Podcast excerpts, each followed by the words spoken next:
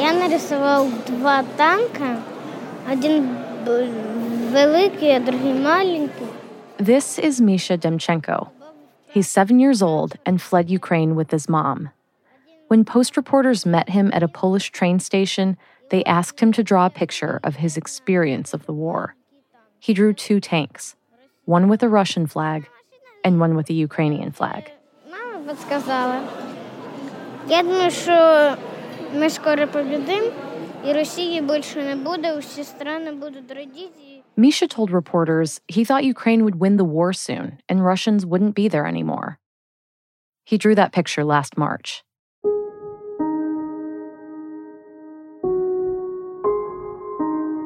Over the last year, the Russian invasion transformed the lives of Ukrainians in ways no one could have imagined.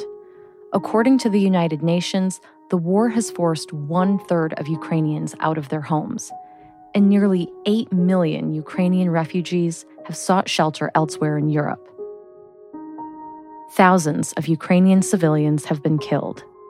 But despite unimaginable losses, Ukraine remains united in fighting Russian invaders. There are people who have gone out in the street to protest under occupation. There are ordinary people who never picked up a gun in their life who went and decided to serve in the military on those first days. Everybody here is involved in some sort of volunteering. I mean, even in Kiev now, if you go to um, a rave or something like this, all of the proceeds at the door will typically be donated to some military unit or another. Isabelle Khurshudyan is the Ukraine bureau chief for the Post. She was in Kiev when Russia invaded last February and has been reporting on the war ever since. There's an incredible resistance and a resilience uh, that I think has become part of the national identity, where it's this determination of, I'm not going to let them break me. But Isabelle says Russian President Vladimir Putin remains determined too. Estimates of Russian casualties on the battlefield are as high as 200,000. And despite those losses, he has shown no sign of backing down. Putin has already spent too much. It's cost him too much to settle now. His bargain at this moment is that he can outlast the West. From the newsroom of the Washington Post, this is Post Reports. I'm Kim Bellware. It's Friday, February 24th, exactly one year since Russia invaded Ukraine. Today, I talk with Isabelle about what the last year has been like for Ukrainians, where the front line is now, and what the future might look like in what's becoming a grinding war of attrition.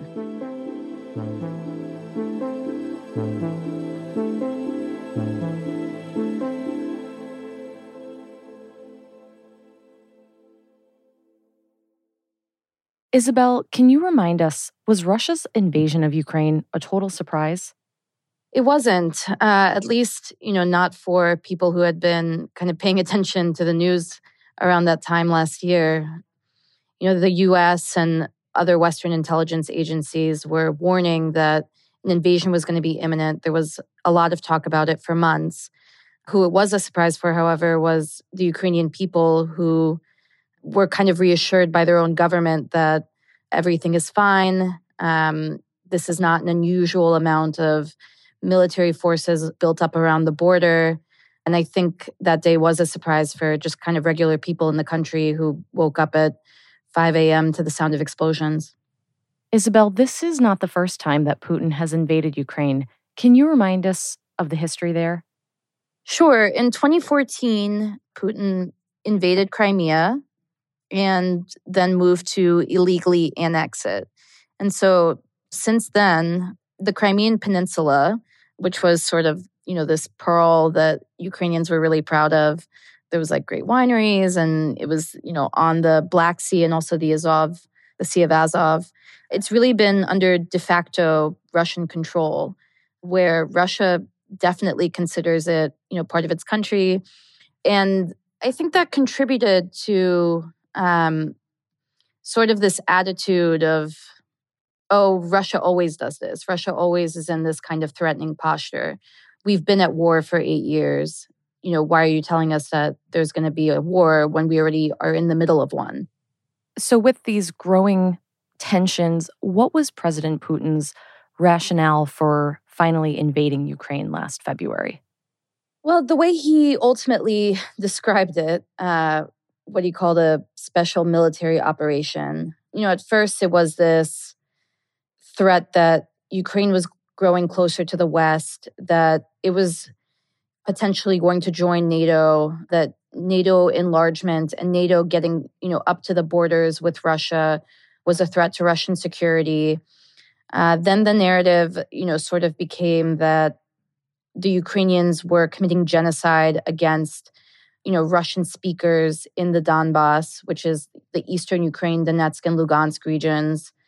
You know, it was that Ukraine had become a Nazi state and was basically a, a threat to Russia. Putin has always kind of lamented the loss of the Soviet Union. Uh, that's a theme that comes up often in his speeches. Прежде всего следует признать, И об этом я уже говорил, что крушение Советского Союза было крупнейшей геополитической катастрофой века. He's even kind of denied that Ukraine is a real state, that he's said that it's something that was created by Lenin. Um, and, you know, for him, you, the collapse of the Soviet Union is a incredible tragedy, um, whereas for, you know, other countries, it's the beginning of their independence.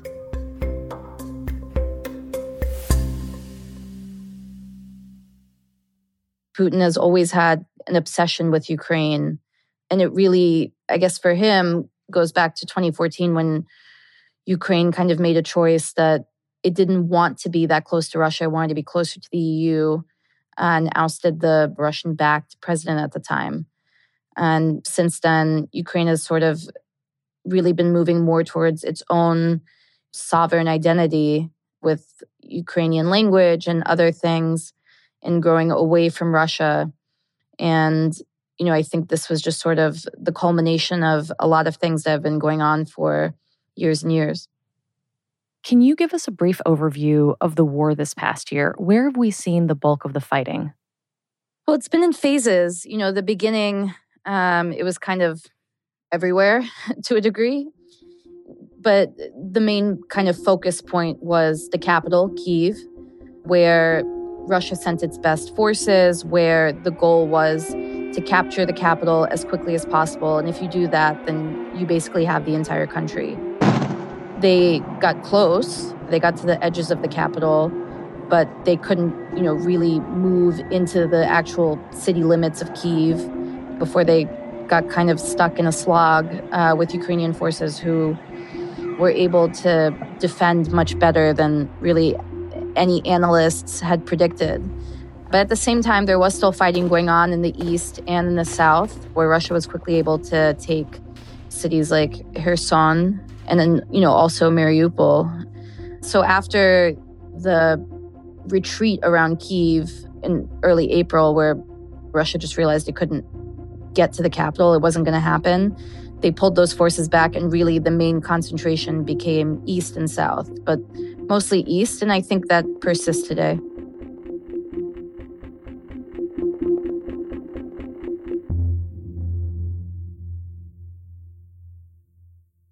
So, how effective has Russia's campaign been?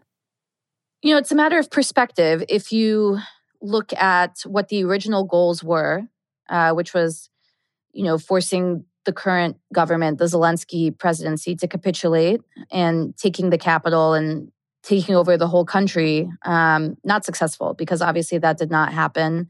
And it's not realistic to think that could happen from this point on. However, 20% of the country still remains occupied by Russian forces. Yeah, so it sounds like in the aggregate, based on where Russia wanted to be or thought it would be, they have a lot less than they might have expected a year ago. Yeah, I think that's definitely true. And they never expected to be fighting a year in. I think that's the main thing is that this has turned into a battle of attrition or, you know, this really long and sometimes evenly matched fight. And that's certainly not what Russia thought it would be. I mean, they thought they could take Kiev within a couple days. And what about Ukraine's armed forces? What has their strategy been and how has it evolved over the last year? Ukraine's armed forces have certainly been smart strategically, but they've also really, really benefited from Western support and you know modern weaponry that Western allies have provided them, and that's been an evolution as well. Uh, you know, in the beginning, they didn't have a lot of these you know really powerful offensive weapons such as you know artillery howitzers and things of that sort, and they started to get some of that stuff over the summer, and that's when the strategy came from let's just hold on and defend, which is something Ukraine's forces did know how to do. They'd been doing that for eight years against Russian proxies in eastern Ukraine. They had to adjust to learn how to go on the offensive. And we saw that in the fall, where even though this is, as you know, Zelensky recently called it, a David versus a Goliath, you know, just through eh, exploiting maybe some strategic weaknesses or a vast front where Russia can't have that many people everywhere trying to hit weak points, they were able to, you know, first have a very successful counteroffensive in the northeast Kharkiv region and take back a live territory there. And then, you know, sort of chip away in the southern Kherson region a couple months after that and take back, you know, a significant city and, you know, liberate that. So, you know, for them, it was getting more of these longer range, you know, rocket systems, something like a HIMARS, which is US provided. That's really been a difference for them. And then learning how to kind of correctly use that to exploit Russia's weaknesses. And what kind of support has Ukraine received from other countries, from their neighbors, from the US, uh, just around the world? What's that looked like? You know, I think the European burden in this, if you want to call it that, is really taking in the refugees. A lot of people, especially earlier on in the war, did leave the country. Governments and volunteers still struggle to find shelter for the nearly 2.6 million, mostly women and children, who have fled since Russia's invasion two weeks ago. Most have arrived at border points in Poland, Slovakia, Romania, and Hungary according to data compiled by the UN Refugee Agency, putting pressure on the EU countries trying to shelter them. And so places like Poland, especially since it's on the border, took in a lot of refugees and welcomed a lot of Ukrainian families. More on the US side, it's security assistance, weapon support. European countries have done that as well. But, you know, it's a mix of things. Sometimes there's financial support, because the Ukrainian economy is naturally kind of in tatters when uh, many businesses can't work or you have no planes flying in or things of that sort. And so you need kind of the financial boost as well. But obviously, the thing that Ukrainians always say they want the most is more weapons. Another way that countries have supported Ukraine and continue to do so is, you know, rounds and rounds of sanctions. You've also seen a lot of businesses, uh, such as McDonald's and designer brands, leave Russia entirely. Apple Pay doesn't work in Russia, and that's pretty much how everybody would pay anything there. Um, I know from experience. Uh, you know, Visa, things like this, they've all left the country. So you see a really isolated state because of that. I want to turn now to the leaders of the two countries. Ukrainian President Volodymyr Zelensky, he became this overnight hero worldwide after the initial Russian invasion. What has made him such an effective wartime leader? And have you seen any changes in his leadership style over this past year? Zelensky, you know, his civilian life, um, if you want to call it that, uh, before he became president, he was a very popular actor. Hello? Good morning, Mr. Goloborodko. Can I connect you with Angela Merkel? Yes, you can connect. And he actually played a president in a popular TV show. Oh, you know, I'm so happy. Yes. Oh, oh uh, thank you very much, all the uh, Ukrainians and uh, all of our country. Oh, we've been waiting for this so much time. And yes. while that does not seem like great credentials for a wartime leader. Um, it's actually, I think, what's made him incredibly effective in this role is his ability to communicate, huh. uh, and most importantly, communicate with Western allies and partners. And that's also effective with his own people, right? People, especially in the beginning, but still true now, are scared. They need someone to talk to them, to tell them uh, it's going to be okay, to motivate them, to inspire them. Where I think it's interesting to see how he's changed is you see someone who's really hardened, especially when he first got elected. There was this, you know, we're going to resolve the Donbass conflict, you know, this eight year war with Russian proxies in Donetsk and Lugansk. And he wanted to meet with Putin and talk to Putin directly and find a way to negotiate. I think now you see someone who's much more hardline because of everything that's happened. And, you know, we're not going to negotiate. You see kind of the maximalist position rather than someone who at some point was willing to compromise. Yeah, and symbolically, um, he's just very striking. You know, he's always he's always wearing you know kind of military sweats or fatigues. It looks like. And what are his tactics for speaking to his people and keeping up morale? How has he presented that message? Yeah, the way he dresses is definitely you know one aspect of it. He looks like someone who's on war footing all of the time, and I think he's trying to portray that everyone in Ukraine should be on war footing all of the time and he hasn't shaved, or at least he's always keeping the beard. I'm sure he trims it. Um, but it's the same, right? This sort of rugged look because um, this is a country at war. It's not a country where, you know, the president should be in like a nice suit.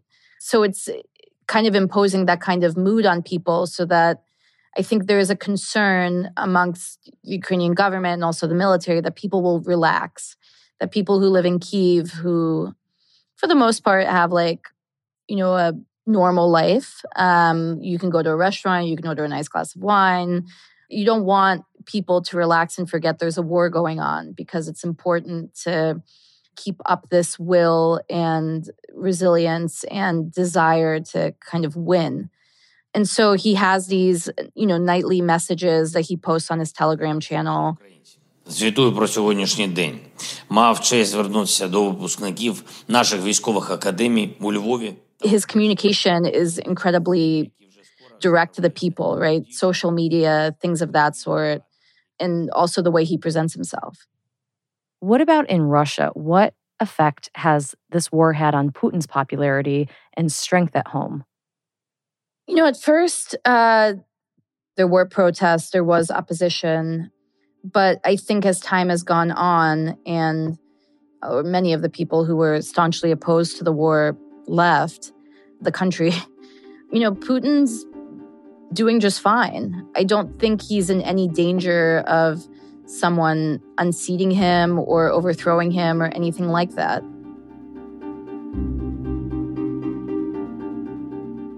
After the break, I ask Isabelle about how both Russian and Ukrainian civilians feel about the war now.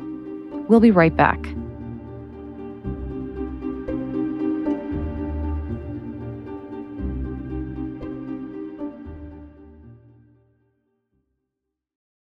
Hey, this is Christina Quinn. I'm the host of Try This, the Washington Post's new series of audio courses.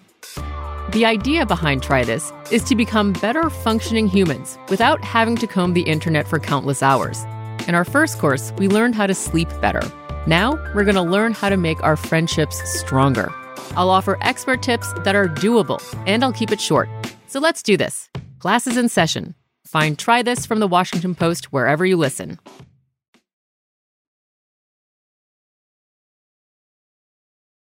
Isabelle, where is the fighting taking place now? Where are the front lines and what kind of progress is being made on either side? Uh, the front lines now are in the east and the south. You know, I would say the heaviest fighting is taking place around this city called Bakhmut in the Donetsk region. That is kind of Russia's main focus of attack, where they've devoted a lot of forces and also lost a lot of forces trying to take it for many, many months, over six months, and haven't succeeded to this point. It's still in Ukrainian hands. For Ukraine, it's become this symbol. Uh, people here call it a fortress. And it's sort of become symbolic of Ukraine's ability to resist and defend itself. Can you give us a sense of how Ukrainian civilians are feeling the impact of the war a year on? I think Ukrainian civilians feel the impact of the war every single day. I mean, most people here have lost someone or know people who are fighting and worry about them, or maybe their power shuts off, you know, for several hours a day.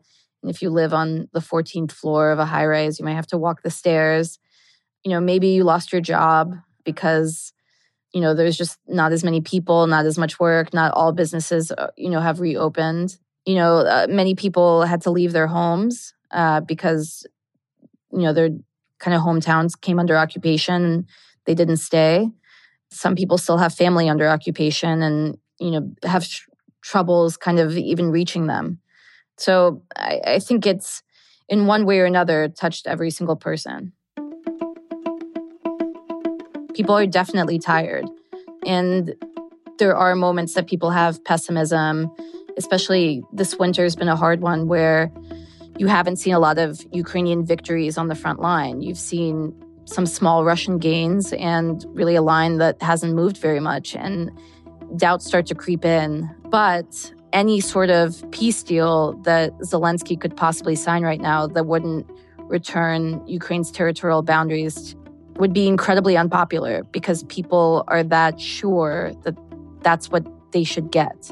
A lot of lives have been sacrificed, a lot of war crimes have been committed. People are really angry at you know what Russia has done to them. Um, that you know the thought here is if we don't completely end this now, if we don't take this all the way to the end, Putin will just do this again to us in a couple years and the army will be stronger then, you know, they'll have time to kind of regroup. I think people see this as like, let's finish it and no half measures because then it'll just happen all over again.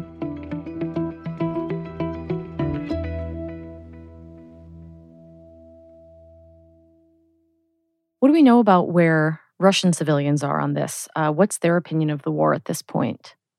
most Russian civilians support the war. And, you know, that's a product of Russian propaganda and messaging. And I think it's also human nature to have a hard time believing that you're the bad guy, that you're the villain. There is an incredible lockdown on any information there, right? In Russia, the atrocities that were committed in Bucha, where civilians were brutally tortured and killed by Russian soldiers, I mean, that was presented as, you know, fake news wow. um, and not real.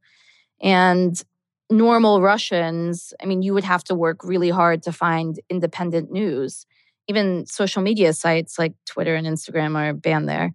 Now, some people can still access them, um, and they do, but most people in that humongous country get their news from state television. And that is going to tell them anything that the Kremlin wants it to tell them. And then, you know, there's a huge part of the population that's just kind of apathetic. And this is the thing that has really kept Putin in power.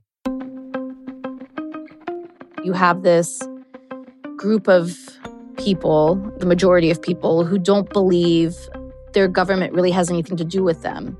Um, and as odd as that sounds, it's, you know, well, Putin, the government, they're going to do whatever they're going to do. And like, what does it have to do with me?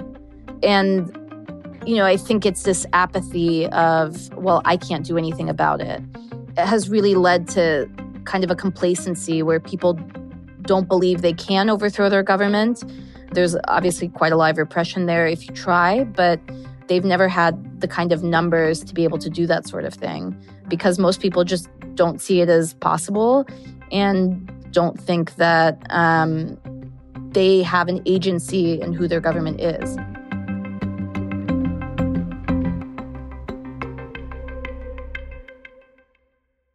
But what's the ripple effect of the war been like on a broader level? What's the global impact been? Uh, the global impact is, I mean, enormous. It's the largest land war in Europe since the Second World War. You have a flow of refugees. You've got inflation everywhere. Because Ukraine is an enormous grain provider, you have hunger taking place in Africa, where a of Ukrainian grain would typically go. Uh, I mean, the ripple effects are tremendous. You've got NATO enlargement potentially on the horizon, which was the one thing Russia supposedly didn't want, but Finland and Sweden might join NATO now. Mm-hmm. So, you know, I think it's a historic moment, unfortunately, in mostly negative ways. Yeah.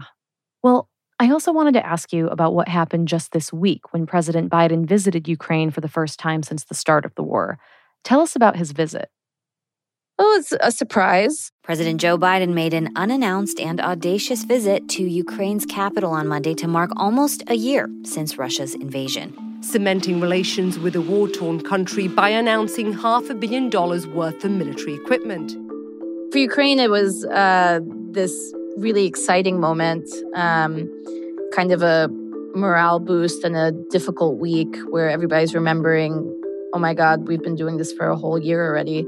And for Ukrainians, it feels like a year of their lives lost. But here is kind of this uplifting moment. You know, it was all everybody could talk about. Biden visiting Kiev. It was so different than any other world leader who's come here. And pretty much like a lot of them have. Macron has been to Kiev. Boris Johnson has been to Kiev. I mean, everybody has come here, but people understand that the US has had the greatest kind of support role. And him being here just felt like there was a huge kind of buzz around town for it.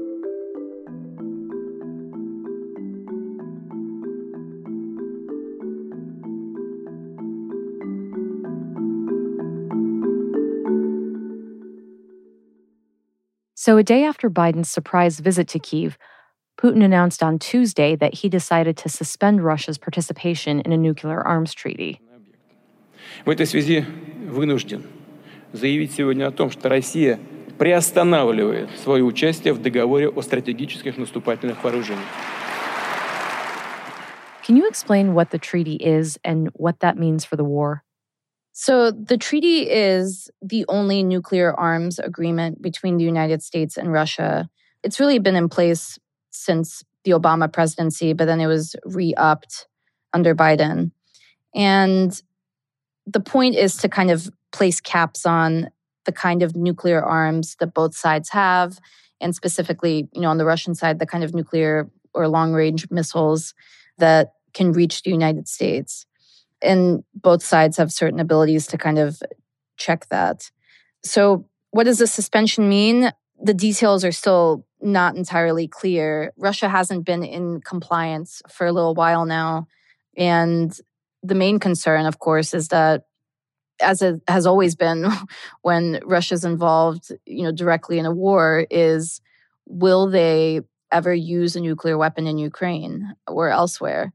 You know, and that sort of talk, and it's kind of a scare tactic more than anything else against the West. A year in, the war is not over, and it's certainly not going the way Russia might have expected it to when it first launched the invasion. So, do we know how far Putin will go to try and win this war? I think Putin has already spent too much. It's cost him too much to kind of settle now. I think he understands that ultimately he can be patient.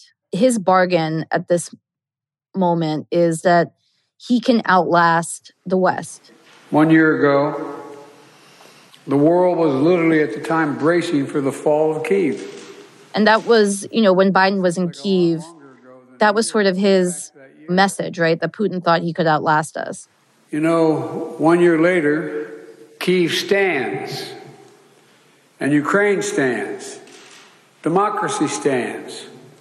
The truth is, Putin still thinks he can do that, and he might be able to, even if the war is not going great for Russia and territorial gains are kind of minimal for Russia at this point he knows that Russia has more people, it has more weapons, it can exhaust the Ukrainians. And ultimately, in the battle of attrition, Ukraine just does not have enough without continued Western support. And will the West grow tired of this in another year? That is kind of the main question is how long can the West continue this sort of pace of support? We're already hearing talk of weapon stocks and ammunition stocks being depleted and things of that sort. I think probably his plan at this point is to take as much of the east, the Donetsk and Lugansk regions, as he can, and then go for a frozen conflict, which Russia has done in a lot of places. And that will keep Ukraine unstable. It will continue to kind of damage the economy and probably keep Ukraine out of the European Union and definitely out of NATO.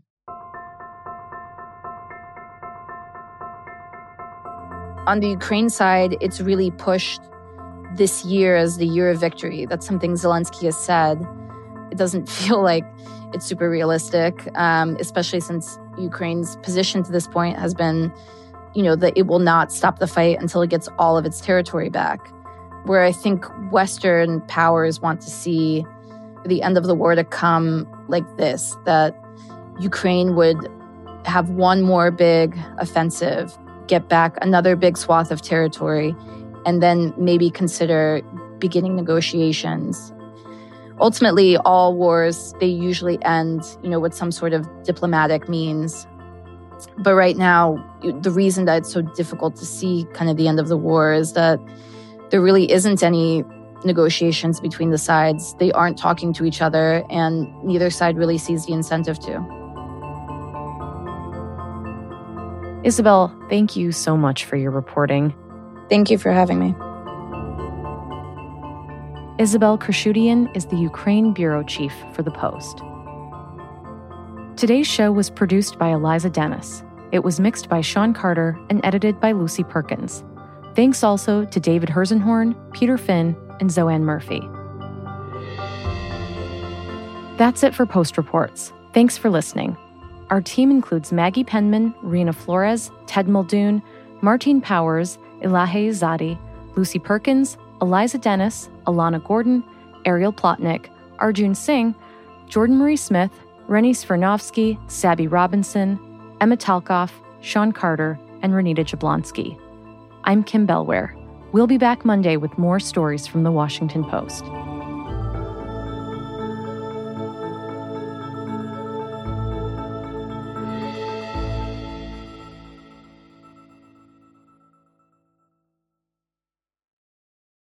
The best conversations I have with my colleagues are the ones that happen when no one is looking, when we're not 100% sure yet what to write. Hopefully, having conversations like this can help you figure out your own point of view. That's kind of our job as Washington Post opinions columnists. I'm Charles Lane, Deputy Opinion Editor. And I'm Amanda Ripley, a contributing columnist. We're going to bring you into these conversations on a new podcast called Impromptu. Follow Impromptu now, wherever you listen.